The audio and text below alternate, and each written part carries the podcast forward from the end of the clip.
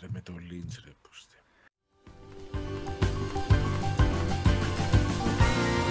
Δύο εισιτήρια παρακαλώ.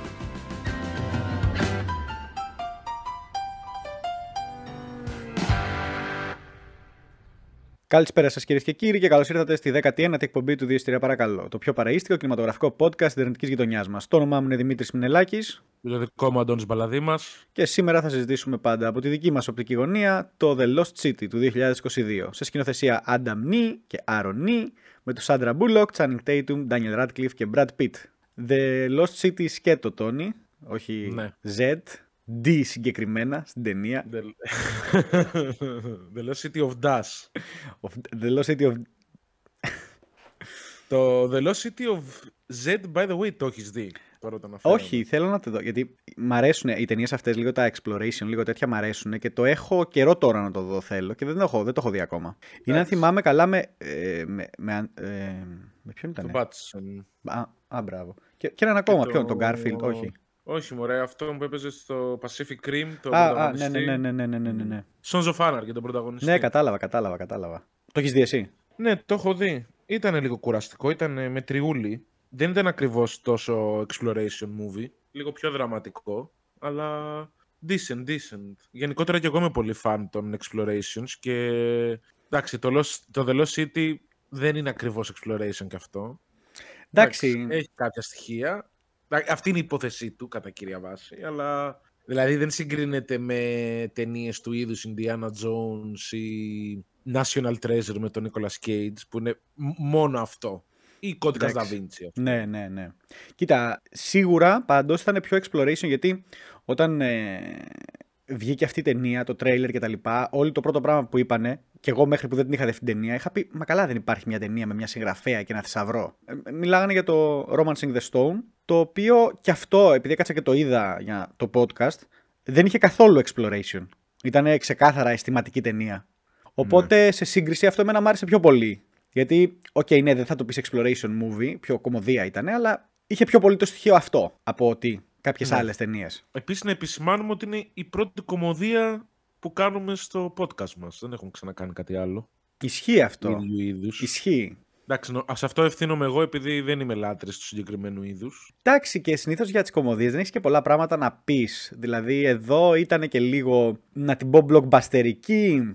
Είχε ένα μεγαλύτερο budget που έδωσε κάποια πράγματα να συζητήσουμε. Είχε bait καλούς ηθοποιούς. Ε, και το άλλο, ένα πολύ σωστό πράγμα που διάβασα κάπου είναι ότι ήταν λίγο διαφορετική από τις κομμωδίε που βγαίνουν τα τελευταία χρόνια. Οι οποίες βέβαια, σαν στυλ, εμένα μου αρέσουν, αλλά ισχύει ότι από ένα σημείο και μετά λίγο βλέπεις το ίδιο πράγμα. Ότι πολλές από τις κομμωδίες που βγαίνουν τα τελευταία χρόνια είναι 30 σελίδες σενάριο που μετά απλά βάζεις κάποιους τρομερά ταλαντούχους ηθοποιούς μπροστά στην κάμερα να κάνουν improv.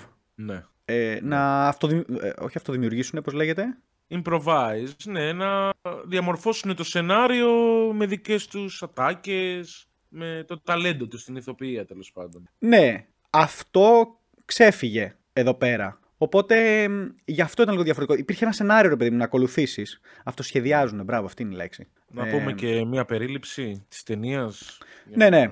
Στην ταινία ακολουθούμε την, ε, το χαρακτήρα της Άντρα Μπούλοκ, την ε, Λορέτα, η οποία είναι συγγραφέας ε, αισθηματικών ε, περιπετειών και η οποία έχει πεθάνει ο άντρας της και για πολλά χρόνια, για κάποια χρόνια δεν έχει βγει από το σπίτι της ε, και βγαίνει για να κάνει ένα book tour όπου εκεί συναντάει και τον ε, χαρακτήρα του Channing Tatum, τον Dash, τον ε, Α- Alan.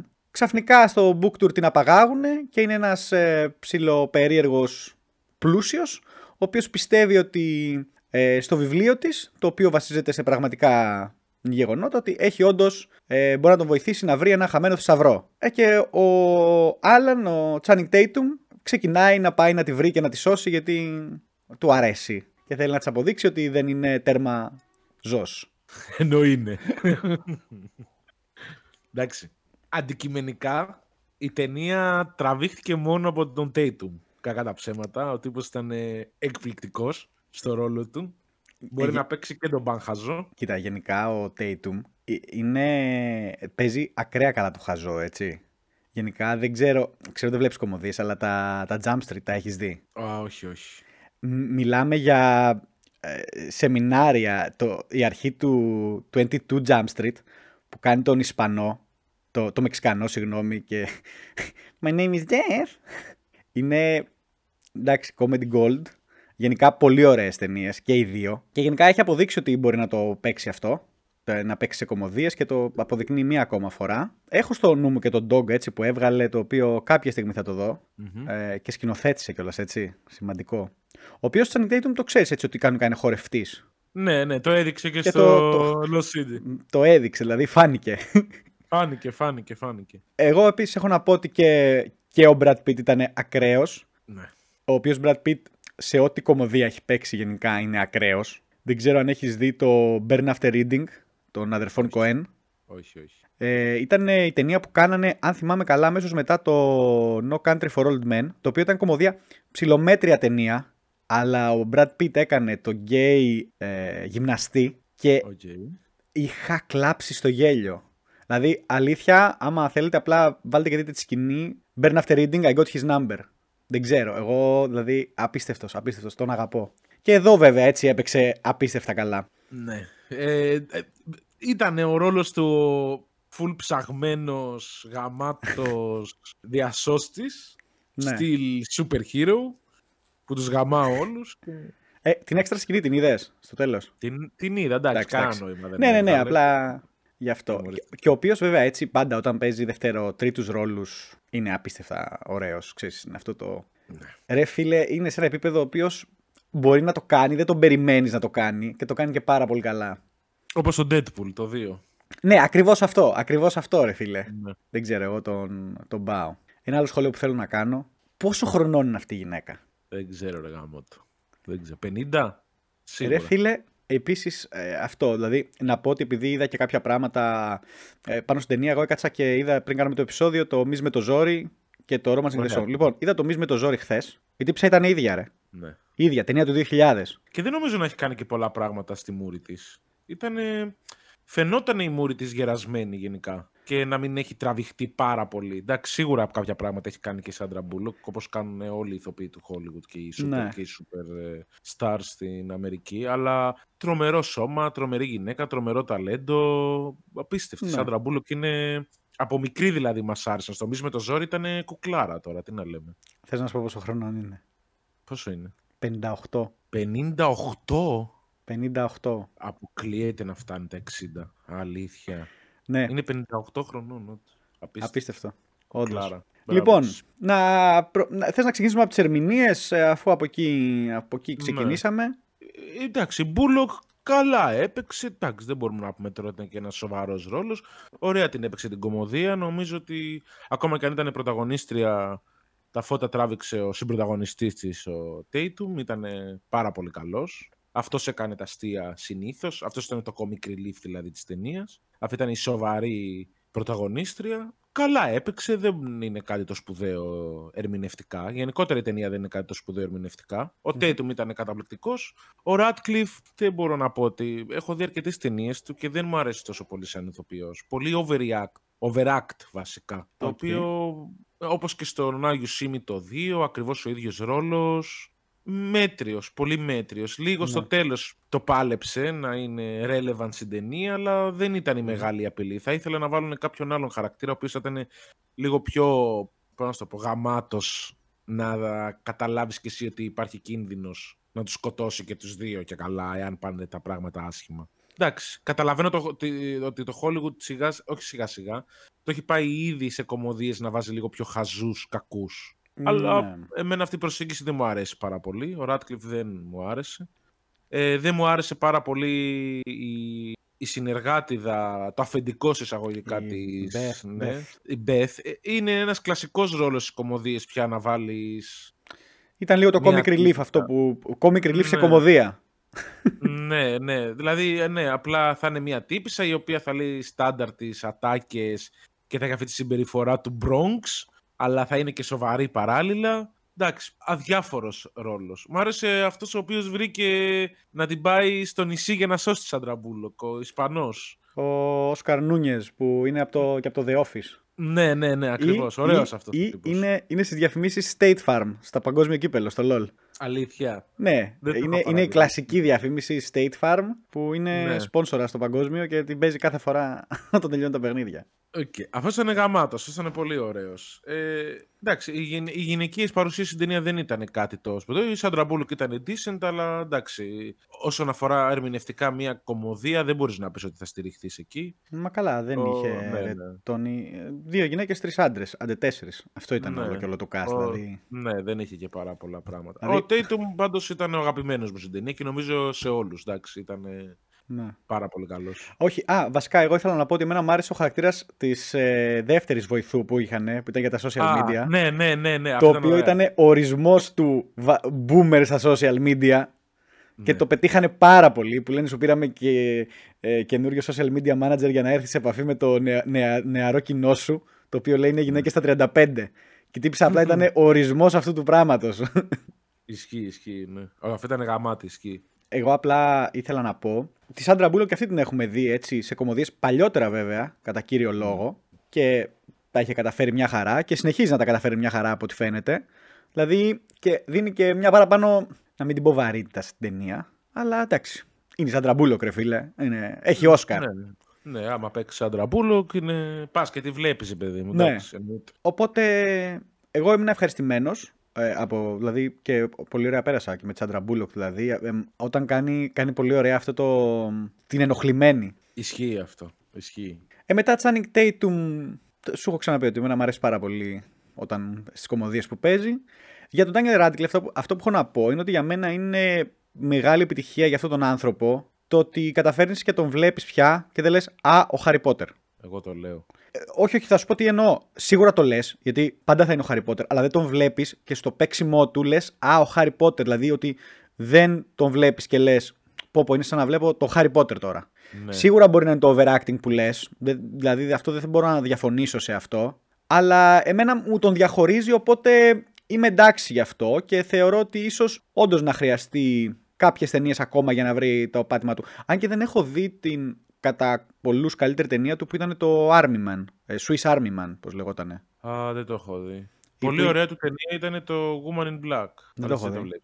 Το Swiss Army Man ήταν αυτό με το Bold Dano που κάνει το πτώμα. Ναι, ναι, κάπου πρέπει να το έχω, να το έχω ακουστά αυτό. Όπου είναι. Ε, κάτσε να δεις, γιατί αυτή είναι κάποιον σκηνοθετών που έχουμε ε, μιλήσει, νομίζω. Δεν έχουμε μιλήσει για τον ε, σκηνοθέτη. Είναι αυτός που κάνει το Everything Everywhere ε, All at Once. Το οποίο Γενικά δεν ξέρω αν έχεις δει τι κριτικές έχει πάρει. Καλύτερες. Ναι, λένε όλοι ότι μιλάμε για ταινιάρα. Και αυτοί που το έχουν δει, βέβαια, λένε προσπαθήστε να πάτε χωρίς να δείτε τρέιλερ. Ε, το έχουμε δει. Εμείς το έχουμε δει, αλλά ναι. Κάποιος που δεν το έχει δει, καλύτερα να μην δει το τρέιλερ και απλά να πάει την ταινία απευθείας. Γίνοντας την ταινία. Βέβαια, να πω, εγώ για τον Brad Pitt τα είπα, εντάξει, ο Καρνιούνιε δεν έχει άλλους ρόλους. Αυτά. Βασίστηκε σε τέσσερα, τέσσερα άτομα, πέντε και πήγε μια χαρά και αυτό λίγο διαφορετικό, γιατί άμα δεις ε, τις κομμωδίες τα τελευταία χρόνια, είναι το ίδιο παρεάκι, ε, 7-8 άτομα, τα οποία παίζουν σε όλες τις ταινίες. ο ένας τ' αλλουνού. Ναι. Και τώρα ε, η Σάντρα Μπούλοκ θα παίξει π.χ. στο Bullet Train. Ναι, το οποίο το, αχ, το περιμένω και αυτό, δεν ξέρω αν είδες τρέιλερ. Το είδα, ήταν ε, αρκετά promising, το φοβάμαι πάρα πολύ το τρέιλερ του, ε, γιατί ε, ενθουσιάστηκα πολύ, αλλά εγώ σου είπα, είναι κομική ταινία, αν και θα είναι action ταινία πιο πολύ από την κομική, αλλά κομική ταινία με τον Brad Pitt πρωταγωνιστή. Ρε φίλε, εγώ σου λέω, τον αγαπάω στους κομικούς του ρόλους. Παρ' όλα αυτά, ναι, είπα, δεν έχει άλλα, κάτι άλλο σε ερμηνείες να συζητήσουμε. Οπότε να προχωρήσουμε λίγο στη σκηνοθεσία. Ε, να προχωρήσουμε. Αν και δεν παρατήρησα κάποια στοιχεία τα οποία μπορώ να πω ότι με ενθουσίασαν και είπα ότι ασκηνοθετικά ήταν ωραίο. Decent νομίζω σε μια τέτοια ταινία ενός που μπορείς να τη δεις και στο σπίτι σου την τηλεόραση το απόγευμα με την οικογένειά σου γιατί είναι μια τέτοια κομμωδία. Καλή, δηλαδή δεν με χάλασε κάτι στη σκηνοθεσία τους. Και νομίζω ότι είναι και πολύ εύκολο να σκηνοθετήσεις τι ταινίες. Συσσαγωγικά εύκολο, συγκριτικά με κάτι το οποίο βασι... ε, επικεντρώνεται στη σκηνοθεσία φωτογραφία κουλουπού. Ωραία τοπία, ωραίες λήψεις και γωνίες στην κάμερα. Δηλαδή δεν χάσαμε κάποιο γεγονός. Εσένα λογικά θα σου άρεσε λίγο παραπάνω επειδή έδειχνε και τα τοπία του νησιού. Ε, αυτά ξέρεις. όλα αυτά. Α, ναι, ναι. Αυτά, είναι... αυτά ήταν ωραία, εντάξει. Αλλά και πάλι, και ξέρεις ποιο είναι το πρόβλημα, γιατί εγώ δεν μπορώ να κρίνω μια κομμωδία, γιατί όλα τα βλέπω απλά. Δηλαδή δεν μπορώ να επικεντρωθώ ούτε στις ερμηνείες, ούτε στη σκηνοθεσία, ούτε στη φωτογραφία. Όταν βλέπω μια κομμωδία, επικεντρώνομαι στο αν θα γελάσω. Ναι, εντάξει. Σε αυτό βέβαια έρχεται και αντιτίθεται ένας άνθρωπος συγκεκριμένα, ο οποίος έχει κάνει το visual comedy, ο οποίος είναι φίλε Τόνι, ο Edgar Wright. Ναι, εντάξει. Ο οποίος έχει ένα Ο πολύ Edgar Wright ιδιαίτερο. είναι διαφορετικός. Σίγουρα, Ναι. απλά έχει ένα πολύ ιδιαίτερο στυλ κομμωδίας, το οποίο σου περνάει αστεία από τη σκηνοθεσία. Ναι. Αυτό ναι. θέλω να πω. Κατά τα άλλα, έχεις δίκιο. Ε, και ειδικά άμα βα- λάβουμε υπόψη και αυτό που είπα πριν για τις κομμωδίες τα τελευταία χρόνια που είναι αρκετά. Βασίζονται απλά σε improv. το Τι να σκηνοθετήσεις το improv πάνω, αφού δεν ξέρεις καν τι θα γίνει. Απλά πάνω στη σκηνοθεσία εδώ να πω εγώ ότι ναι, όντως μου άρεσαν αυτά τα πλάνα. Είδα αυτό που ήθελα, που μου έλειπε ας πούμε, από το Against the Ice που είπαμε την προηγούμενη εβδομάδα. Τα, τα πλάνα τα μακρινά, όλο το νησί, τη θάλασσα. Τα είχε. Έτσι. Φάνηκε το budget της ταινίας. Επίσης, πλάνο πρώτο του νησιού, δεν ξέρω για σένα. Εμένα ξέρεις τι μου θύμισε. Για πες. Jurassic Park. Ε, ναι, θύμισε λίγο αυτό το Ήταν παλιό εκεί το το, νησί. το, το νησί με τη μουσική και τα λοιπά. Ήταν, θύμισε λίγο Jurassic Park. Και πάνω Ναι, σε αυτό, να πω επίσης ότι εγώ έκατσα και είδα, γιατί ήταν κάποιες σκηνές που μου θύμισαν full μυς με το ζόρι. Ναι. Παρ' όλα αυτά, όταν ξαναείδα την ταινία, δεν ήταν στην ταινία, ήταν στο μυαλό μου. Δηλαδή, το ένα Τα ήταν. παπούτσια. Ελά. Τα παπούτσια. Το ένα ήταν τα παπούτσια, που όμως στο μυς με το ζόρι η σκηνή αυτή δεν ήταν έτσι. Έπεφτε και έβγαινε έξω από την κάμερα και ξανασηκωνότανε. Και το άλλο ήταν που ο Ντάνιελ Ράτκλιφ την περίμενε μέσα σε ένα ξεκάθαρα πάρκινγκ αεροπλάνων. Που εκεί ήταν που έγινε και όλη η δουλειά στο μυς με το ζόρι, που τη φτιάξανε και την κάνανε όμορφη. Και υπήρχε, ξέρω εγώ, όλο αυτό το φαΐ, που υπήρχε εκεί φαΐ, αλλά, αλλά δεν ήταν one-to-one reference, η αλήθεια είναι. Ναι. Ε, Όσον αφορά τη σκηνοθεσία, δεν έχω να πω κάτι άλλο. Ωραία locations, πολύ ωραία locations. Υπήρξε λίγο green screen, φάνηκε όταν ε, Πες. έπαιξε. Ε, όχι μόνο το ηφαίστειο, και εκεί που ανεβήκαν, σκαρφαλώσαν και ανεβήκαν κάπου ψηλά. Αν θυμάσαι, έκανε ένα πολύ ωραίο πλάνο μακρινό το νησί, που αυτό ήταν κανονικό πλάνο. Και μετά, όταν μιλάγανε, άμα το- αυτό ήταν green screen, που και καλά έλεγε ότι ανέβηκα και τέτοια. Αυτά, όπως είπες και εσύ, σκηνοθεσία δεν έχουμε να πούμε κάτι άλλο. Το μόνο, άμα θες να συζητήσουμε ότι αυτοί οι σκηνοθέτες μετά θα κάνουν την ε, ταινία He-Man, το Masters of the Universe. Πω, γιατί δεν το αφήνουν ήσυχο, μωρέ. Ε, ωραίο animation του 80-90 ήταν. Τώρα για να βγάλεις ένα super high fantasy, δηλαδή μιλάμε πιο fantasy και από τον άρχοντα των δαχτυλιδιών, χωρίς καμία λογική και εξήγηση, δεν, δεν θα μ' αρέσει. Δεν ξέρω καν ποιον ηθοποιό έχουν διαλέξει για He-Man. Ο Channing Tatum μπορεί να είναι όντως πολύ καλός. 2024 He-Man. Θα το βρούμε μόλις τώρα. Κάποιος ματσό θα τον κάνει, ξέρω εγώ. Δηλαδή, ο- ο- είναι η επιτομή του masculinity άντρα. Ο... Τι να πω, δεν. Ο κάτσε να μόνος το που βρω εδώ. υπάρχει είναι ο Κάιλ Άλεν. Α, αυτός. Prince Adam He-Man. Ποιος είναι ο κύριος; Τι είναι αυτός; Έπαιξε στο West Side Story, Τόνι. Οκ. Αυτός είναι στέκα. 10 κιλά. Παρά να τον κάνουν και αυτόν ρεαλιστικό, ε. Πρέπει να κάνουν το He-Man ρεαλιστική ταινία. που κυριολεκτικά είναι 500 κιλά μυς. Εντάξει. Δεν ξέρω, εγώ δεν έχω αφιέρωση χρόνο στο He-Man. Ξέρω ποιος είναι, παίζει να έχω δει και ένα-δυο επεισόδια. Τα memes πιο πολύ. Ε, ε, στο He-Man είναι ο Skeletor. Ναι. Ο μαλάκας της υπόθεσης. Οπότε, ναι. Εντάξει, ξέρουμε τι δεν θα δούμε. προφανώς. Επίσης, δεν ξέρω αν έχεις δει Robot Chicken καθόλου. Έχω Ε, δει, ναι. Τα, τα με σκέλετο νομίζω είναι τα καλύτερα που έχουν. Θα δούμε. Ναι. Δεν ξέρω. Εγώ δεν έχω και καμιά κάψα δηλαδή. Αλλά δεν νομίζω να έχει κανένας κάψα να δει το He-Man. Ναι. Σε άλλα πράγματα όμως, εγώ θέλω να πω το... Θέλω να επισημάνω, να πω καλά λόγια και για, το... και για τη φωτογραφία της ταινίας, το cinematography, το οποίο ήταν πολύ ωραίο, Ήτανε. και για το production design και τα κουστούμια. Ό,τι υπήρξε στην ταινία, εμένα μου φάνηκε πολύ προσεγμένο. Δηλαδή, άμα και όταν κατεβήκανε στο, από το αεροπλάνο, δηλαδή το τι φόραγε ο Brad Pitt, το τι φόραγε ο Channing Tatum, φόραγε τα φαρδιά, τα, ε, τη μάσκα στο πλάι του ύπνου. Ήτανε, δεν ξέρω, εγώ ένιωσα ότι δώσανε κάτι στην ταινία. Όπως επίσης και ε, οι τέντες που είχαν φτιάξει, όλα τα πράγματα που είχε ο άλλος μέσα στην τέντα του. Ε, το σπίτι της Σάντρα Μπούλοκ, ας πούμε, επειδή το πρόσεξα λίγο παραπάνω, μου άρεσε πάρα πολύ σαν σπίτι συγγραφέα, ξέρεις, με τις μεγάλες βιβλιοθήκες. Το... Εγώ θεωρώ ότι αυτά τα δύο departments δώσανε στην ταινία αρκετά. Την κάνανε ένα τσικ καλύτερη. Ναι, ήταν μεγάλου budget η ταινία. Νομίζω ότι όντως υπήρχαν πολλά εκατομμύρια σε αυτήν. Δηλαδή, επενδύσανε και την προσέξανε. Ναι, όντως πολλές φορές μια κομμωδία δεν την προσέχουν καθόλου και απλά τα πετάνε έτσι. Αλλά όχι, όχι. Ήταν. ε, Προσεγμένα ήταν όλα. Και η μουσική του ήταν προσεγμένη και η φωτογραφία του και τα κουστούμια του και όλα. Γι' αυτό μπορώ να πω ότι μου άρεσε η ταινία. Γιατί μετά πέρα από κάποια κρύα αστεία που δεν είχε πάρα πολλά κρύα αστεία και κλασικά αστεία που απλά σε αναγκάζουν να γελάσεις, είχε πράγματα να σταθείς και να δεις. Ναι. Το οποίο εμένα προσωπικά μου άρεσε και δεν είμαι και καθόλου φαν της κομμωδίας, δηλαδή τη συχαίνομαι. Ε, με εξαίρεση δηλαδή τον Edgar Wright και την τριλογία του, ε, δεν γελάω με σχεδόν τίποτα. ε, κυριολεκτικά δεν γελάω ούτε με τους μεγάλους κομικούς του είδους. Έχω γελάσει λίγο με το Office, που το Office μου άρεσε περισσότερο σενεριακά παρά κομικά. Ναι. Ε, εδώ να πω βέβαια, επειδή τώρα και εγώ χάζευα λίγο τους ε, συγγραφείς, ότι η ιστορία είναι από το Seth Gordon, όχι Ναι. το σενάριο. Το σενάριο παρόλα αυτά έχει τον ε, κύριο Ουζιέλ, θα υποθέσω ότι λέγεται, ο οποίος έχει ξαναδουλέψει με τον Datum στο 22 Jump Street, ε, το έχει γράψει. Οπότε ε, νομίζω ότι άμα ξέρεις και έναν ηθοποιό, μπορείς να γράψεις καλύτερα κάποιες σκηνές για αυτον Μμμ. Ο οποίος έχει γράψει και το Cloverfield Paradox, το οποίο εμένα δεν μου άρεσε. Το Paradox είναι το τρίτο, ε. Το Paradox είναι ναι, αυτό που βγήκε στο Netflix, στο διάστημα. Εντάξει, ναι, Και- μέτριο. Και ε, την ιστορία για το Mortal Kombat. Έχει γράψει τη ιστορία του Mortal Kombat. Το story εννοώ της ταινίας, της τελευταίας. Α, Μάλιστα. πολύ κακό. Ε, Η ταινία όχι τόσο κακή, αλλά το σενάριο ήταν πολύ κακό. ναι. Αυτό γενικά και εντάξει κοίτα τώρα συζητάμε τόση ώρα για το The Lost City, για μια κομμωδία, είπαμε ok μας έδωσε τα πατήματα να σχολιάσουμε για κάποια πράγματα παραπάνω, αλλά νομίζω στο τέλος της ημέρας αυτό που σε ενδιαφέρει σε μια κομμωδία είναι πέρασες καλά. Ναι. Ναι. Πέρασες, πέρασες. Ναι. Ε, εγώ επίσης να πω ότι παρότι μου αρέσουν πάρα πολύ οι κομμωδίες, σπανίως πάω να τις δω στο σινεμά. Δεν αξίζουν για σινεμά, για να πω την αλήθεια. Δεν, κοίτα, θα σου πω. Αυτό είναι μια κουβέντα που έχω κάνει. Γιατί όντως εγώ ε, πρέπει να έχω δει ελάχιστες ταινίες στο σινεμά και δεν έχω δει σίγουρα τις αγαπημένες μου κομμωδίες στο σινεμά. Αυτό όμως που λέει πολλοί κόσμος είναι το ότι το να είσαι σε ένα χώρο που είναι 100-200 άτομα και να λύνεσαι στα γέλια όλοι μαζί, ότι δίνει κάτι στην ταινία. Δεν το έχω ζήσει για να σου πω την αλήθεια μου. Δεν το έζησα.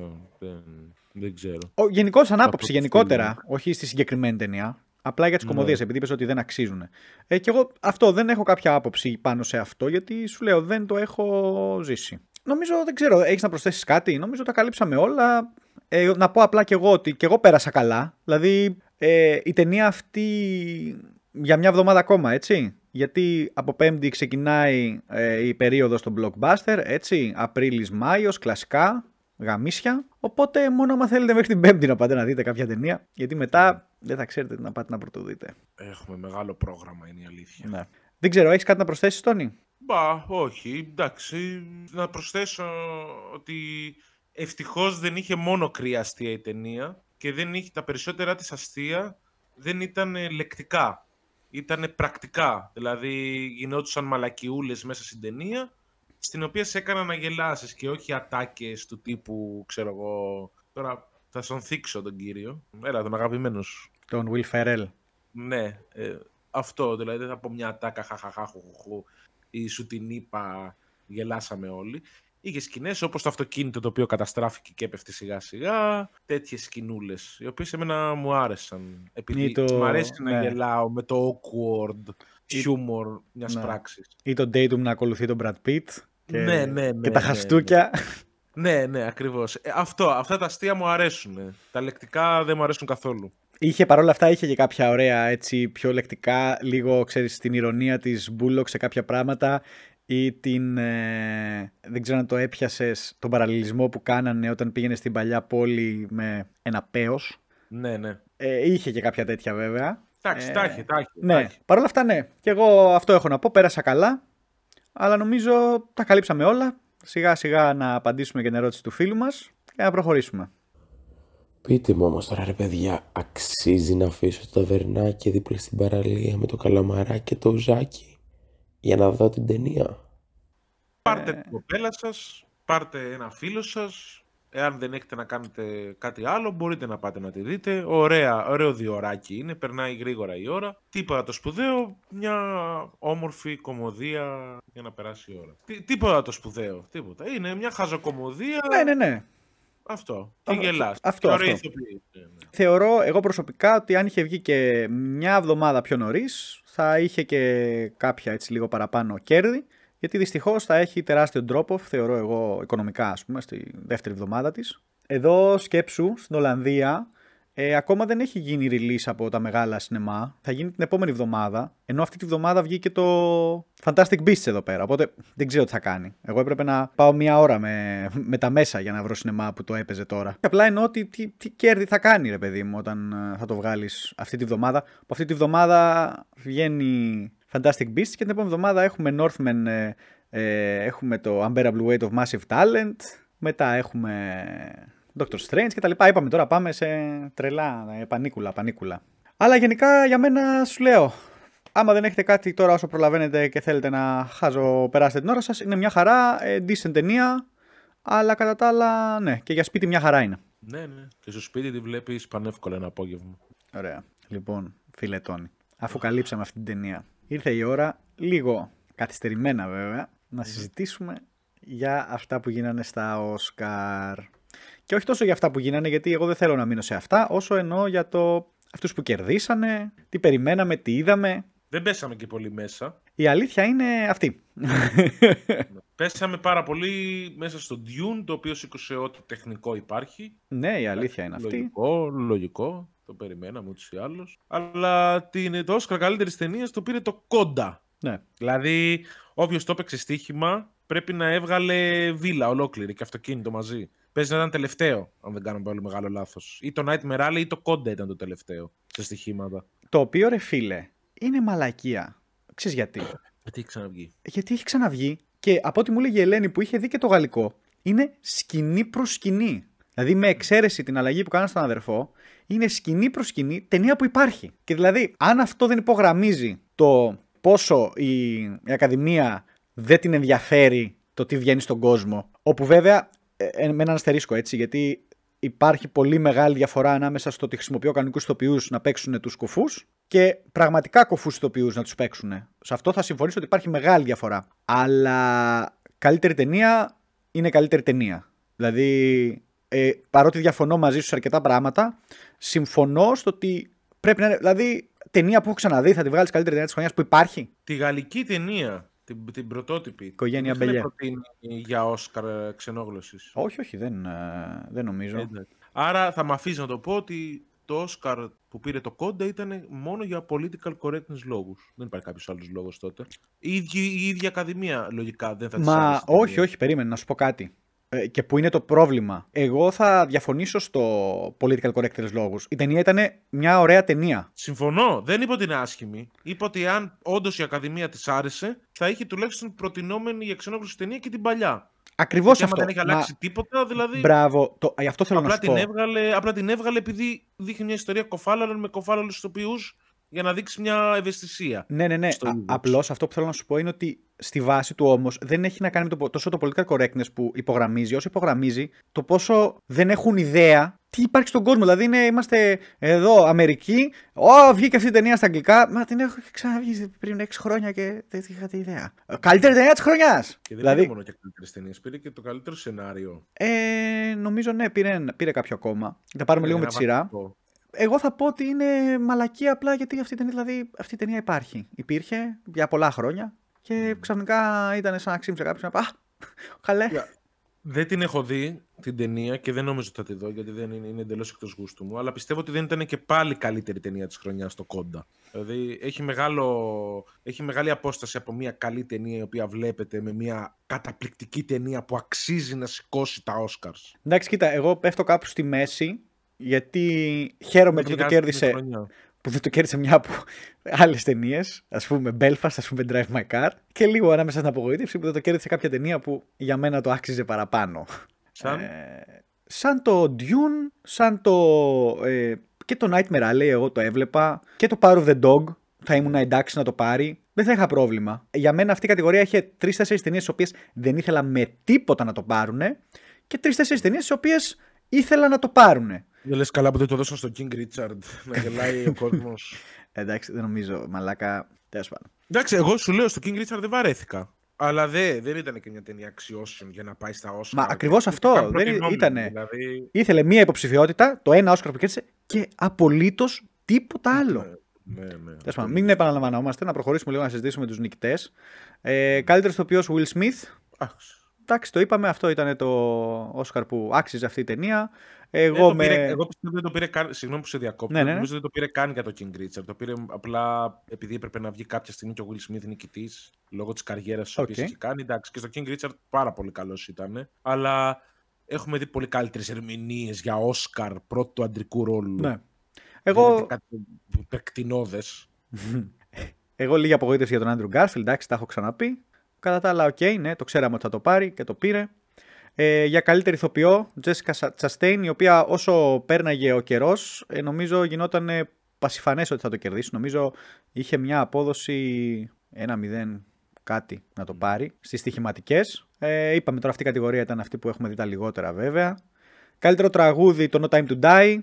Ε, καλά. Το ξέραμε. Αυτό ήταν 0,5 πήρε απόδοση για στοιχήματα. Ε, Ήταν έκπληξη για μένα το animation, το ότι βγήκε το Encanto. Καθόλου έκπληξη. Ε, Ε, εντάξει, ρε Μίτσον, τώρα αφού τα ξέρεις πώ πάνε Ναι, αυτά στα απλά τα ήταν ξέρεις, λίγο εντάξει. κρίμα. Κρίμα για το Mitchell vs. The Machines. Ε, από τη στιγμή που θα ναι. το έπαιρνε κάποιο από τα πιο παιδικά εισαγωγικά γιατί το πήρε το Flea. Ήταν κρίμα για το Mitchell vs. The Machines γιατί ήταν ε, ιδιαίτερη ταινία. Έκανε πράγματα που είχαμε καιρό να δούμε. Αλλά να μου πεις εδώ δεν έχουν κερδίσει ρε μαλάκα οι ταινίες του αυτοί, οι Ιρλανδικές. Δεν κέρδισε το Song of the Sea, δεν κέρδισε το Wolf Walkers. Ε, Δεν έχει κερδίσει κέρδισαν- μια ταινία ανημέ Ανατολής, ρε Μίτσο. Δεν έχουν πάρει τώρα κάτι Princess Momonosuke και κάτι τέτοια. Και κάτι Ναι. Akira δεν έχουν πάρει τα Oscar. Θα... Εντάξει, ας, ας τι να πούμε τώρα. Η animation ε, κατηγορία στα Oscar είναι από τις χειρότερες επιλεκτικά. Μμμ. Δεν... Ναι. Ε, Ευτυχώς που έχουν βραβεύσει και ένα γολί. Δηλαδή έχουμε φτάσει σε ένα τέτοιο σημείο. Να λέμε ότι α, εντάξει, τουλάχιστον κάποιες ταινίες σταθμοί στο animation τις έχουν βραβεύσει. Δεν λες Ναι. καλά που δώσανε συγγνώμη στο Spider-Man τότε που ήταν ε, κάτι Καλά. εντελώς ξεχωριστό. Καλά, αυτό Α, ήταν αυτό θα ε, έλειπε. ακραίο, ακραία ταινία. Ε, για το δεύτερο ανδρικού, ε, Τρόι Κοτσούρ για το Κόντα. Πολύ ωραία ερμηνεία. Πολύ ωραίος και ο λόγος έτσι και όλο αυτό που έγινε με τον με έναν κοφό ηθοποιό να παίρνει το Όσκαρ, το οποίο για εμένα το άξιζε. Βέβαια το άξιζε και ο Κόντι Σμιθ με Smith McPhee, το έχουμε πει για το Power of the Dog. Αλλά εγώ είμαι πολύ χαρούμενος με τον Τρόι Κοτσούρ γιατί έπαιξε όντως πολύ καλά και για μένα ήταν και αυτός που ανέβασε ένα επίπεδο την ταινία, το Κόντα συγκεκριμένα. Ε, εντάξει, ξενόγλωση, δεν θέλω να πω κάτι. Τα γαλά αυτό τώρα. Drive My Car, το Το περίμενα. Drive όσο My Car δεν κόσμος. υπήρχε περίπτωση να μην το πάρει. Ε, ναι, γιατί ρε, ήταν ναι, ρε. προτινόμενο και για καλύτερη ταινία. Ε, ναι, δηλαδή ναι. δεν έβγαζε νόημα. Ε, Παρ' όλα αυτά, εγώ θέλω να πω ότι οι υπόλοιπες ε, τέσσερις ταινίες. Το Hand of God δεν το έχω δει ακόμα, αλλά βλέπω τώρα το, το Young Pope, το οποίο συνειδητοποίησα ότι είναι σε σκηνοθεσία του ίδιου ε, και μιλάμε για ακραία σκηνοθεσία σειράς, έτσι. Δηλαδή, άλλα, άλλα επίπεδα. Θα το δω κάποια στιγμή, αλλά μ, είμαι πολύ θετικά προετρεθειμένο από αυτό που βλέπω. Καλύτερη σκηνοθεσία του Power of the Dog, νομίζω το μόνο Όσκαρ που σήκωσε. Ναι, δεν πήρε τίποτα άλλο. Ναι, και για μένα και το πιο, δηλαδή, του άξιζε αυτό το Όσκαρ. Ω, διαφωνώ. Κοίτα, οι άλλες επιλογές ήταν Kenneth Branagh Belfast, Συμφωνώ, δεν, δεν ταιριάζει. Ryusuke Hamaguchi Drive My Car. Οριακά να ξέρεις, θα το είχα αυτός, στο λέω. Steven Spielberg West Side Story. Paul Thomas Anderson Licorice Pizza. Ναι, εντάξει, ε, ε, κακή χρονιά, το αναλύσαμε. Κακή Ναι. χρονιά. Κακή, κακή, κακή. Με ταινίες που δεν αξίζανε να έχουν. Δεν γίνεται να μην έχεις βάλει τον Τελτόρο σκηνοθετικά στο Nightmare Alley.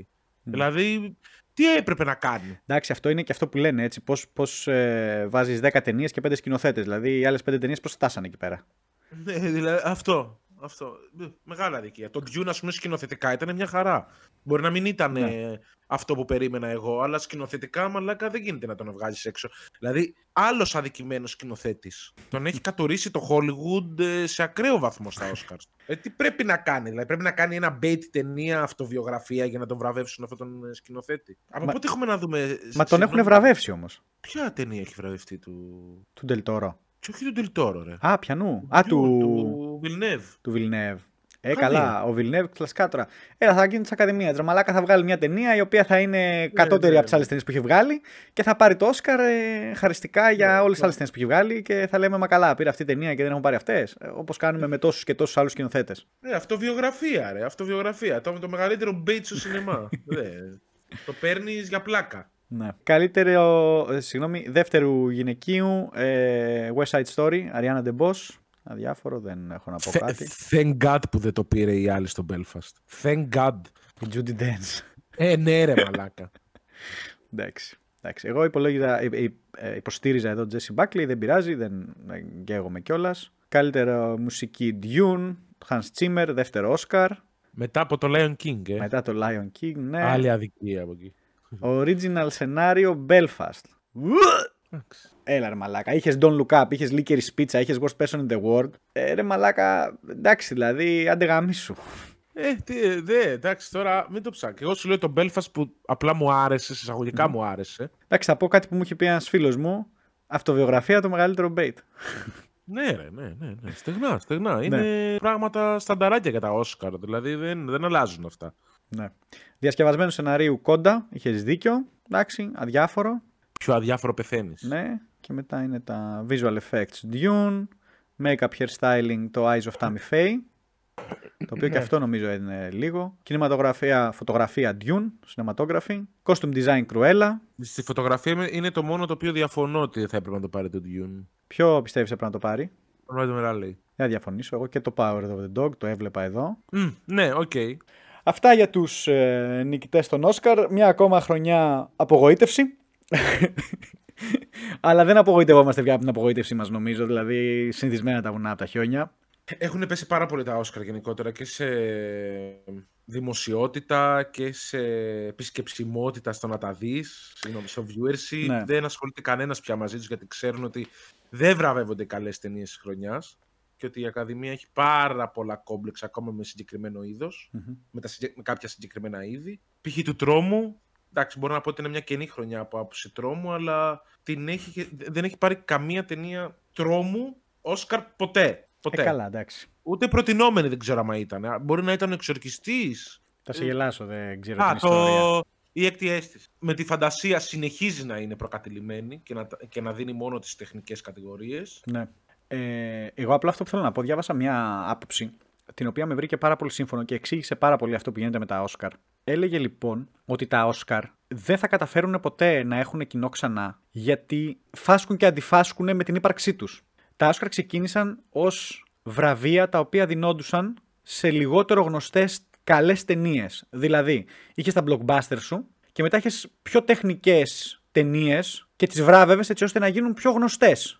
Και να πεις, Α, αυτή η ταινία πήρε το Όσκαρ. Είναι μια πολύ καλή ταινία την οποία δεν θα την ακούγαμε. Τι γίνεται τώρα; Ξαφνικά τώρα έχεις τα Όσκαρ τα οποία θέλουν κόσμο να τα δει. Αλλά γιατί τα βλέπεις τα Όσκαρ, γιατί υποστηρίζεις κάποια ταινία, γιατί θε να κερδίσεις κάτι; Τι γίνεται λοιπόν; Άρα τα Όσκαρ πρέπει να βάλουν υποψήφιες ταινίες που έχει δει ο κόσμος. Αν όμως βάζεις υποψήφιες για καλύτερες ταινίες blockbuster και ταινίες που έχει δει ο κόσμος, δεν είναι οι καλύτερες ταινίες της χρονιάς. Άρα η ίδια σου ύπαρξη ξαφνικά δεν έχει σημασία. Γιατί δεν βραβεύεις τις καλύτερες ταινίες της χρονιάς, κανονικά ξεκίνησες για να βραβεύεις λιγότερο γνωστές ταινίες, οπότε τι κάνεις, για ποιο λόγο υπάρχεις; Συν το ότι περάσαμε και λίγο την περίοδο που υπάρχει λίγο ακόμα το ότι βγάζω μια ταινία σε πολύ limited ε, έκδοση, ώστε να είναι υποψήφια για Oscar, να κερδίσει κάποιο Oscar και μετά να τη βγάλω σε wide release το, η ταινία που κέρδισε 5 Oscar. Αλλά άμα δεν την έχει δει ο κόσμος, γιατί να μπει και να την υποστηρίξει και να τη δει; Κατάλαβες, να δει τα Όσκαρ. Ναι, ε, όχι, εγώ διαφωνώ απόλυτα. Ε, δεν ξέρω αν ισχύει κάτι τέτοιο. Δεν θυμάμαι ποτέ τα Όσκαρ να βραβεύουν ε, ταινίες τι οποίες τις ξέρει πάρα πολύ ο κόσμος. Τώρα τελευταία έχει γίνει αυτό με κάποια Green Book, κόντα, κουλουπού κουλουπού. 20-30 ε, χρόνια μιλάω εγώ. Σε 20-30 χρόνια πάλι blockbusterίλε βράβευε. Δηλαδή, blockbusterίλε όχι όσον αφορά τις ταινίες δράσης, αλλά κάτι μελωδία της ευτυχίας, κάτι για ποιον χτυπά ο κούκος και κάτι τέτοιες ταινίες βράβευε. Ταξιτζής, οι οποίες ήταν όντως διάσημες. Απλά στις υποψηφιότητες όντως μπορεί να έβαζε και κάποιες ταινίες οι οποίες δεν ήταν τόσο φημισμένες. Εγώ είμαι εντελώς κάθετος ότι μια ταινία blockbuster δεν μπορεί να είναι προτινόμενη για μια ταινία της χρονιάς, γιατί είναι ένα είδος το οποίο για κάποιους δεν θεωρείται ότι είναι αριστουργηματικό. Θα σου πω δηλαδή ένα πολύ μεγάλο παράδειγμα, μπορεί να φανεί αστείο και κενό. Τα κόμιξ γενικότερα στον κόσμο μας έχουν φέρει μια πολύ μεγάλη επιρροή. Και αυτό φαίνεται και στον κινηματογράφο, ότι έβαλε και τον απλό λαό τον οποίο δεν έχει, πώς να σου το πω ρε παιδί μου, το, την, την κατάλληλη γνώση και γεύση στις ταινίες τους έβαλε σε ένα λίγο πιο χαλαρό μοτίβο. Αλλά δεν είπα να βραβεύσουν το Avengers και να του δώσουν ταινία καλύτερης χρονιάς. Αλλά π.χ. ταινίες όπως το Logan να λείπει από, το... από τις καλύτερες ταινίες της χρονιάς, ενώ ξέρεις ότι είναι καταπληκτική ταινία και του δίνεις και για σενάριο Oscar και να λείπει ή να βάλεις τον Black Panther μόνο και μόνο για αυτούς τους λόγους τους οποίους έχουμε πρωτοποιήσει. Ήταν μια υπερμέτρια ταινία. Ε, εκεί φάσκεις κάτι φάσκεις. Ότι αρχίζεις και κάνεις acknowledge ότι και κάποιες ταινίες οι οποίες είναι κενές, σε εισαγωγικά καινές, εγώ δηλαδή δεν μπορώ να πω ότι ο Robert Downey Jr. έπαιξε καλύτερα στο Zodiac παρά τον Iron Man, και εκεί πέρα έδωσε το, το ταλέντο του παραδείγματος χάρη. Πάλι, πάλι, περίμενες. Στο Zodiac έπαιζε ο Robert Downey Jr. Ναι, ρε. Ποιον έκανε; Ναι, ρε, δημοσιογράφο. Αλήθεια. Ναι, ρε. Οκ, οκ. Sorry, συνέχισε. Τζίλενχαλ, Ράφαλο, Ρόμπερτ Ντάουνι Τζούνιορ. Οκ, Και οκ. Τζον Χάντ. Όχι Τζον Χάντ. Ναι, Τζον Χάντ. Ε, Θεωρώ ότι είναι λάθος. Δηλαδή, εμένα ξέρεις πώς θα μ' άρεσαν τα Όσκαρ. Ότι θα βάλω nominated μία ταινία τρόμου, μία ταινία δραματική, μία ταινία αυτοβιογραφίας, μία ταινία κοινωνική, μία ταινία κομμωδία, μία ταινία υπερηρωική, blockbusterilla καλύτερης δράσης. Γιατί δεν μπορείς να ψηφάς τις ταινίες δράσης και να τις θεωρείς όλες σκουπίδια. Δηλαδή έπρεπε να βγει ένα Mad Max το οποίο θα έχει μέσα, υπερ... να έχει μέσα κουλτουριάρικα στοιχεία μόνο και μόνο για να το βάλεις προτινόμενο. Α, δεν θυμάμαι από πότε έχουμε να ξαναδούμε ταινία. Α, από το Black Panther, το οποίο γελάει ο κόσμος. δηλαδή, το Avengers Infinity War, που ήταν ο κολοφώνας της υπερηρωικής ταινίας και σεναριακά, φωτογραφία, όλα. Βάλανε ρε φίλε 350 με 400 εκατομμύρια budget. Θα έπρεπε να ήταν προτινόμενο τουλάχιστον, γιατί δεν γίνεται by default να τα θεωρείς όλα αυτά trash. Άποψή μου. Οκ, οκ. Εγώ απλά ψιλοδιαφωνώ με αυτό που λες. Ακριβώς για αυτό που σου είπα πριν, επειδή η προηγούμενη άποψη με βρίσκει σύμφωνο, το ότι είναι για ταινίες, δηλαδή, να σου πω κάτι. Και νομίζω αυτό υπο- υπογραμμίζει βασικά αυτό που είπες, ακριβώς αυτό που είπα κι εγώ. Το ότι άμα είναι να βραβεύεις ταινίες με τεράστιο budget, όταν ο σκοπός σου ήταν να βραβεύσεις ταινίες λιγότερο γνωστές, αλλάζει όλη η ύπαρξή σου, ρε παιδί μου. Αλλάζει ο, ο λόγος για τον οποίο υπάρχει. ξέρω άμα υπήρχε αυτό που λες στα Όσκαρ. Πο- Δεν το θυμάμαι εγώ προσωπικά. Ε, πάντα προτινόμενες συμφωνώ. Αλλά Όσκαρ έπαιρναν ταινίες με μεγάλο budget πάντα. Και εντάξει, ο σκοπός αγιάζει τα μέσα. Δηλαδή, δεν μπορώ να πω ότι μια ταινία με 10 εκατομμύρια budget, όσο άρτια και να είναι σκηνοθετικά ή σεναριακά, θα μπορέσει να χτυπήσει μια ταινία η οποία είναι πολύ πιο προσεγμένη. Γιατί τα λεφτά δυστυχώς φέρνουν ε, και την απαραίτητη προσοχή. Την ευτυχία. Σίγουρα. Και την ευτυχία, αλλά και την προσοχή. Δηλαδή, πώς να σου το πω. Ε, θα μπο... Έχεις δει 500 εκατομμύρια ταινίες δράσης, οι οποίες μπορεί να σεναριακά και σκηνοθετικά μπορεί να είναι καλύτερες από τον John Wick. Μμμ. Ε, το John Wick όμως ήταν τόσο καλά polished, το οποίο θα το θυμάσαι για πάντα ως τις καλύτερες ταινίες δράσης. Ναι. Ναι, οκ, και εντάξει, καταλαβαίνω, καταλαβαίνω τι λες και εσύ και σίγουρα, σίγουρα υπάρχει ένα πρόβλημα εκεί πέρα. Σίγουρα. Αυτό, γιατί να, να σου το πω κι αλλιώς, πώς το, πώς το εξήγησα κι εγώ λίγο, ότι έχεις ενδιαφερθεί ποτέ να δεις τη βράβευση στις Κάνες, Όχι. την actual τελετή, όχι, γιατί, Αν- γιατί δεν έχεις δει Ναι. καμία ταινία από αυτές, δεν σου λέει τίποτα. Ναι. Άρα γιατί να το δεις, θα δεις ποιος κέρδισε, θα σε βάλω να το δεις εγώ το Τιτάν ας πούμε, θα με βρίσεις και τελειώνει εκεί η ιστορία. Συγγνώμη, το Titan πώς ήταν, ο- το Titan το κέρδισε ναι, ναι, το το κέρδισε. βραβείο. Το κε- κέρδισε, Α, το κέρδισε. κέρδισε. Βέβαια, βέβαια, βέβαια. Το μεγαλύτερο βραβείο Βέβαια. της. ε, Μπράβο, μπράβο, μπράβο. Λοιπόν, τέλος πάντων. Ένα τελευταίο για το σκηνικό που έγινε στα Όσκαρ, επειδή το κάνουμε και λίγο αργά, μπορούμε να δούμε και ότι χθες, δεν ξέρω αν το είδες, η Ακαδημία μπάναρε τον Will Smith για 10 χρόνια από όλα τις τα events, όχι μόνο τα Όσκαρ. Ε, Ε, Αστείο, δεν θα πω ότι είναι αστείο. Th- Τον... Φταίει ο Will Smith, δεν θα έπρεπε να το κάνει. Ντροπή. Αν και νομίζω ότι σιγά σιγά θα πρέπει να κόβεται αυτό το act το οποίο κάνουν στα Oscar, το οποίο κρατάει τη μισή, το μισό χρόνο από τα Oscar να κάνεις καυστικά αστεία στους ηθοποιούς. Δηλαδή φτάνει, έχει γίνει βαρετό, γελίο, δεν γελάει κανένας πια, φέρουν όλους σε πολύ δύσκολη κατάσταση και απλά πρέπει να κάνουν ένα χαμογελάκι. Χαχά, μου την είπε. και στήκαμε που μου την είπε. Ε, να Ναι. κοπεί και αυτό νομίζω ότι έκανε καλό όλο αυτό. Με κακό τρόπο, αλλά έκανε καλό και διάβασα κιόλας με την Amy Schumer ότι ήθελε να πει ακόμα χειρότερα πράγματα. Που μέχρι και η Ακαδημία της είπε ε, υπάρχει και ένα όριο. Οκ, δεν, το, δεν το Δηλαδή, διάβασα εγώ αυτό. Ναι, ήθελε να πει, ξέρω εγώ, αστείο για τον Baldwin που σκότωσε την κοπέλα. Όπα. Φτάνει. Ναι. Φτάνει. Δηλαδή, και, οκ, το παρατράβηξε και ο, ο Chris Rock. Εντάξει, δηλαδή η άλλη είχε αλοπικία. Ε, μην το γαμάς ρε φίλε. Εντάξει, όλα έχουν και ένα όριο. Δηλαδή, εγώ δεν είμαι τσάος ότι η σάτυρα είναι σάτυρα και τους αγγίζει όλους και μπορείς να γελάζει με όλους. Παρεΐστικα μπορείς. Όπως θα κάνουμε και εμείς ένα ρατσιστικό σχο- αστείο με τους φίλους μας, ενώ δεν είμαστε ρατσιστές και θα γελάσουμε, χωρίς κακία. Αν εγώ πω το ίδιο ρατσιστικό αστείο έξω, θα είναι μαλακία. Γιατί ο άλλος όντως μπορεί να θυχτεί. Δεν ξέρεις την ιστορία του άλλου.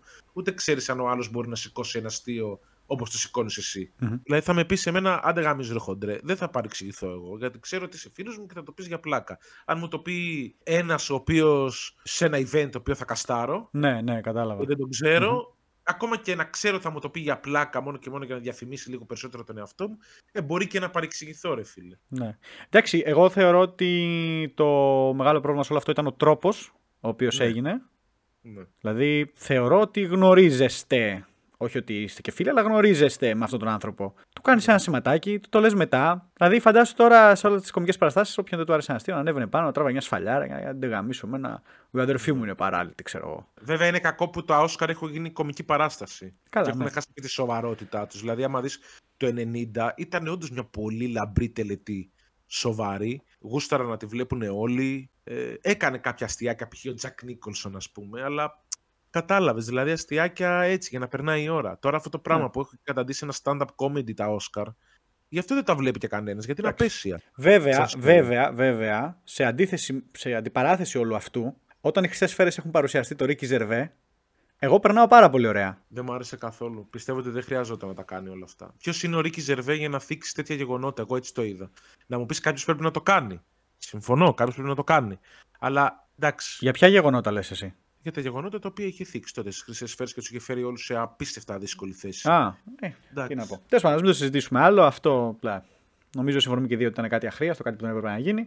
Για 10 Για να- χρόνια τώρα μπαν. Εντάξει, ρε, εσύ, ξέρω εγώ. Ναι. Εντάξει, δεν θα ξαναπάρει ποτέ ο Όσκαρ στη ζωή του Will Smith. αλλά το ξέραμε αυτό. Δηλαδή δεν είχε πάρει για ταινίες καλύτερες από τον Jim Richard. Ναι. Αλλά δεν. Εντάξει. Τέλος Ακραίο πάντων. κι αυτό. Γενικότερα Ναι. δεν ξέρουν πώς να αντιδράσουν. Μωρέ. Δεν ξέρουν να βγάλουν μια μέση λύση. Ναι. Αν ζήταγαν και δύο συγγνώμη και τέλος. Τέλος πάντων.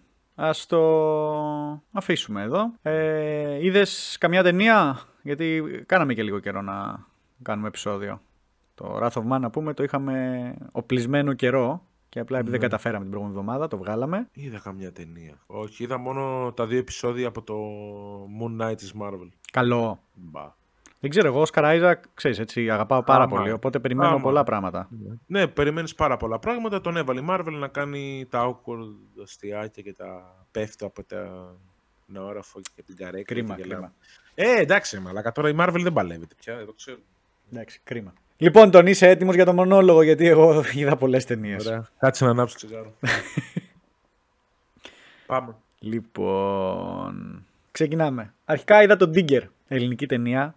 Σω μια από τις καλύτερες ελληνικές ταινίες. Όχι, ίσως μια από τις καλύτερες ελληνικές ταινίες. Ε, δεν έχω ξαναδεί καλύτερο σινεματόγραφη σε ελληνική ταινία. Παίζει ο Μουρίκης. Κάπου σε κάποιον γύρισα και είπα: Ποιος ο λόγος να κάτσω να γράψω εγώ μια πολύ καλή ταινία, άμα είναι να την παίξει, ας πούμε, ο χ ηθοποιός και ο ψ ηθοποιός, όταν ο άλλος μπορεί να γράψει κάτι μέτριο και να το παίξει ο Μουρίκης και να βγει στο τέλος μια καλύτερη ταινία. Για μένα αξίζει να τη δεις αυτή την ταινία, άμα σου αρέσει ο κινηματογράφος έτσι, γιατί είναι μια αξιέπαινη και πολύ καλή ε, ελληνική προσπάθεια. Μετά είδα το The Bubble, ε, κομμωδία στο Netflix του Apatow. Ε, γενικά Apatow ήταν ταινία. ε, πολύ, κα- πολύ κακή. Πολύ κακή. Ε, δεν, να μην τη δείτε. Δεν. Το μόνο ήταν ο Πέδρο Πασκάλ, το, το μόνο πράγμα που άξιζε σε αυτή την ταινία. Ε, μετά είδα το Blue Velvet του Lynch. Ε, το έπαιζε ένα σινεμά εδώ κοντά, οπότε πήγα και το είδα. Πολύ ωραίο, ρε φίλε. Αυτός ο άνθρωπος, ό,τι δευτεροτρίτους χαρακτήρες γράφει, είναι σε άλλο επίπεδο. Σε άλλο επίπεδο. Ταινία του 86, έτσι. Δηλαδή, πολύ καλή ταινία. Lynch, άμα σας αρέσουν τα μυστήρια, λίγο τέτοιο, αξίζει. Δεν είχε τίποτα το εξωπραγματικό, έτσι. Είχε το, τα περίεργα σκηνικά του Lynch, αλλά δεν ξέφευγε. Δεν ήταν ένα Mulholland Drive ή ένα Lost Highway. Οπότε είναι μια ταινία που εγώ την προτείνω γενικότερα να τη δει ο κόσμος. Είναι ένα ωραίο μυστήριο. Πολύ ωραίο. Μετά πήγα και ξαναείδα το Καμόν Καμόν. Σινεμά έχω να πω ότι ήταν πολύ καλύτερο. Ε, γιατί ήταν μια πανέμορφα σκηνοθετημένη ταινία και τα πλάνα αυτά δείχνανε πολύ περισσότερο στο σινεμά. Δεν μπορώ να καταλάβω πώς αυτή η ταινία όχι πώς, δε- πώς δεν κέρδισε, δηλαδή δεν, δεν το διανοούμε το ότι δεν πήρε ούτε, ούτε μία υποψηφιότητα ενώ έπρεπε να είχε τρει-τέσσερι. Ε, όταν βγήκαμε από το σινεμά μου λέει η Ελένη, «Ε, σε, ποια, σε ποια κατηγορία ήταν υποψήφια. Και της λέω σε καμία. Και μου κάνει, Ε, δηλαδή για μένα απλά έγινε solidify η καλύτερη ταινία της χρονιάς. Ξεκάθαρα, δηλαδή δε- δεν, δεν υπήρχε καλύτερη ταινία πέρσι από αυτή την ταινιάρα. Ε, μετά τέλος είδα το Syndrome in a Century του αγαπημένου πλέον όπως ε, έγινε μετά το Memoria του Ε, Απίτσατ Πόγκ Βέρα Θακούλ. Λοιπόν, απλά εδώ θέλω να διορθώσω κάποια πράγματα που είχα πει για το Memoria, γιατί θυ- ε, ξανά άκουσα το επεισόδιο και είχα πει ότι ήταν η χειρότερη ταινία που είδα εκείνη τη βδομάδα. Ενώ δεν ήταν, ρε φίλε. Αυτή η ταινία όντως ήταν κάτι το πολύ ιδιαίτερο το οποίο μου έμεινε. Όντως κάτι το οποίο δεν είχα ξαναδεί και δεν θα ξαναδώ και το ξέρω. Το, και απλά έτυχε να παίζει στο σινεμά μία ακόμα του ταινία του 2006, νομίζω την τέταρτη ταινία του. Ε, πήγα να τη δω, ε, δεν μου άρεσε. Ήταν ε, μια πολύ χαλαρή και απλή ταινία. Είχε ένα διχότομη, είχε την ίδια ιστορία δύο φορές. Μία σε ένα ε, νοσοκομείο σε ένα χωριό και μετά σε ένα νοσοκομείο μες στην πόλη. Και ουσιαστικά έπιανε τις ίδιες ιστοριούλες και τους ίδιους χαρακτήρες, αλλά με διαφορετικά τέλη, γιατί ήταν διαφορετικές καταστάσεις. Απλά αυτός ο άνθρωπος κάνει ταινίες, τι οποίες δεν μπορείς να βγεις και να πεις Αυτή η ταινία μου άρεσε, τι ήταν αυτό που είδα, θεωρώ εγώ. Αν και ο άνθρωπος που έκανε την εισαγωγή είπε ότι εγώ όταν είδα αυτή την ταινία με άλλαξε. Ε, Εγώ δεν μπορώ να το πω αυτό. Εγώ θεωρώ ότι οι ταινίε αυτού του ανθρώπου απλά θέλουν λίγο να τις αφήσεις να κάτσουν, να τις σκεφτείς λίγο σίγουρα. Ε, Παρ' όλα αυτά δεν ήταν. ε, Μπορεί να μην ήμουν εγώ στο mood, δεν ήταν αυτό που ήθελα να δω. Ήταν μια ταινία η οποία σου περνάει πολύ subtle κάποια μηνύματα, ενώ σου λέει κάποιες πολύ απλές ιστορίες. Απλές εννοώ καθημερινές. Δεν τρελάθηκα παρόλα αυτά. Ε, και τέλος μετά είδα το Μη με το ζόρι και το Romancing the Stone για αυτό το επεισόδιο που κάνουμε. Εντάξει, Μη με το ζόρι το έχω ξαναδεί. Χαλαρή Ωραία. ταινιούλα να δεις, να περάσει την ώρα σου. Το Romancing the Stone δεν μου άρεσε γιατί περίμενα κάτι αντίστοιχο με το Lost City. Λίγο πιο exploration, λίγο πιο ε, χαμούλη και ήταν απλά μια αισθηματική ταινία με μόνο highlight του Danny DeVito. Αυτό. καλός Αυτά, Τόνι, ηθοποιός. τελείωσα. Τι καλός ηθοποιός. Ναι. Το Romance in the Stone είναι αυτό με τον Michael Douglas. Ναι, ναι, αυτό, αυτό. Εντάξει, ε, πολύ μέτριο. Πολύ μέτριο. Ναι. Το το 84. Ήταν Αλλά Αλλά... αντιγραφή του Indiana Jones προσπαθούμε ξέρεις, να κάνουμε. ξέρεις από τι την- γίνεται τώρα. Λες, εντάξει, ήταν παλιά την ήταν 84. Και μετά είδα την ίδια εβδομάδα το Blue Velvet το 86. Και μπορείς να δεις τη διαφορά ανάμεσα σε αυτές τις δύο ταινίες, ρε παιδί μου. Ε, ρε, με το Lynch, ρε, πούστε. Αυτά, αυτά, Τόνι, δεν έχω να πω κάτι άλλο εγώ. Τελείωσα. Την επόμενη εβδομάδα, Τόνι, νομίζω θα τα καταφέρουμε. Μακάρι. Να κάνουμε, για πες, Το Fantastic Beasts, το τέλος της τριλογίας. Το οποίο έχω ακούσει τα χειρότερα. Όντως. Ναι, Αλήθεια λες. ναι. Τα άλλα δύο εμένα μου άρεσαν πάρα πολύ. Εμένα το πρώτο δεν μου άρεσε, το βρήκα πολύ παιδικό, το δεύτερο μου άρεσε. Εντάξει, δεν ήταν τόσο παιδικό. Νομίζω, εντάξει, στο πρώτο θα στο δώσω ότι εάν δεν είχε τον Colin Farrell θα ήταν μεγάλη μαλακία. Τράβηξε πάρα πολύ εκείνος. Ναι. Αλλά το δεύτερο ξέρω. ήταν ε, πολύ decent. Άστο, Τώρα, ο άστο, Johnny θα τα Depp πούμε, θα γαμάει. τα πούμε, θα τα πούμε, γιατί τώρα έχουμε που Ναι, διώξαν και τον περίμενε, Johnny Depp, έχουμε να πούμε πολλά Εντάξει, πράγματα. Ναι, διώξαν τον Johnny Depp, αλλά φέρανε έναν ηθοποιό Τον που Mads Mikkelsen. γαμάει. Εντάξει. Ε, ναι, ρε φίλε. Μεγάλη εντάξει, αδυναμία. να τα λέμε τώρα. Αλλά εγώ μιλάω για τα σκηνικά, για το, για το backstage ε, της όλης φάσης. Εντάξει. Λοιπόν. Πρέπει να τσατιστώ, να βγάλω το μοχετό μου. όχι, πάλι, όχι, δεν- κράτα το, Τόνι, κράτα το για την άλλη εβδομάδα, σε παρακαλώ. Εντάξει, εντάξει. Το έχει σε MDB. Δεν ξέρω, δεν ξέρω. Δεν Μια, ξέρω. μια, μια... πι- Πω, Πόσο έχει; 6,7. Στην Την πρώτη άλλη εβδομάδα. εβδομάδα, Τόνι, την άλλη εβδομάδα. Λοιπόν, Εντάξει, εντάξει. αυτοί ήμασταν. Ευχαριστούμε πάρα πολύ που μας ακούσατε. Κάντε μας, ε, άμα σας άρεσαν ε, αυτά που ακούσατε, κάντε μας ένα like, ένα subscribe στο YouTube, στο Facebook, στο Instagram ένα follow, ανεβάζουμε τις stories εκεί πέρα κάθε φορά που βγάζουμε καινούργιο επεισόδιο. Ε, μπορείτε να μας ακούσετε και στο Spotify, καμπανάκι din din κτλ. κτλ. Τι ξέχασα πάλι; Στα social media να μας κάνετε follow, να βλέπετε πότε βγαίνουν τα δικά μας βίντεο. Αυτά Και τα τα- είπα όλα νομίζω, ρε. Τα κατάφερα. Όλα τα είπες. Μπράβο, ωραίος. Ναι. Ευχαριστούμε πάρα πολύ. Γεια σας. Καλό βράδυ.